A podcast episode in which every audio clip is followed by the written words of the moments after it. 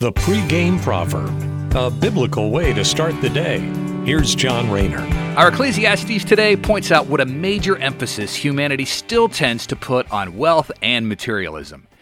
Here we are in Ecclesiastes chapter 9, verse 16, and the word says, So I said, Wisdom is better than strength, but the wisdom of the poor man is despised, and his words are not heeded. It's never not amazing how these words were written in about 1000 BC, and here we are three millenniums later, and they're still completely true. We still see that the wealthiest people are given almost godlike status in society because of their high place, but the poorest people are not given a second glance.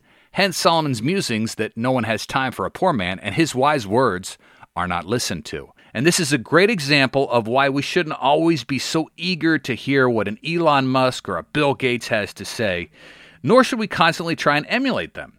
Meanwhile, you have Jesus, a much more humble servant than those two, and his work saves sinners to this day. Have a great day. Take care. God bless.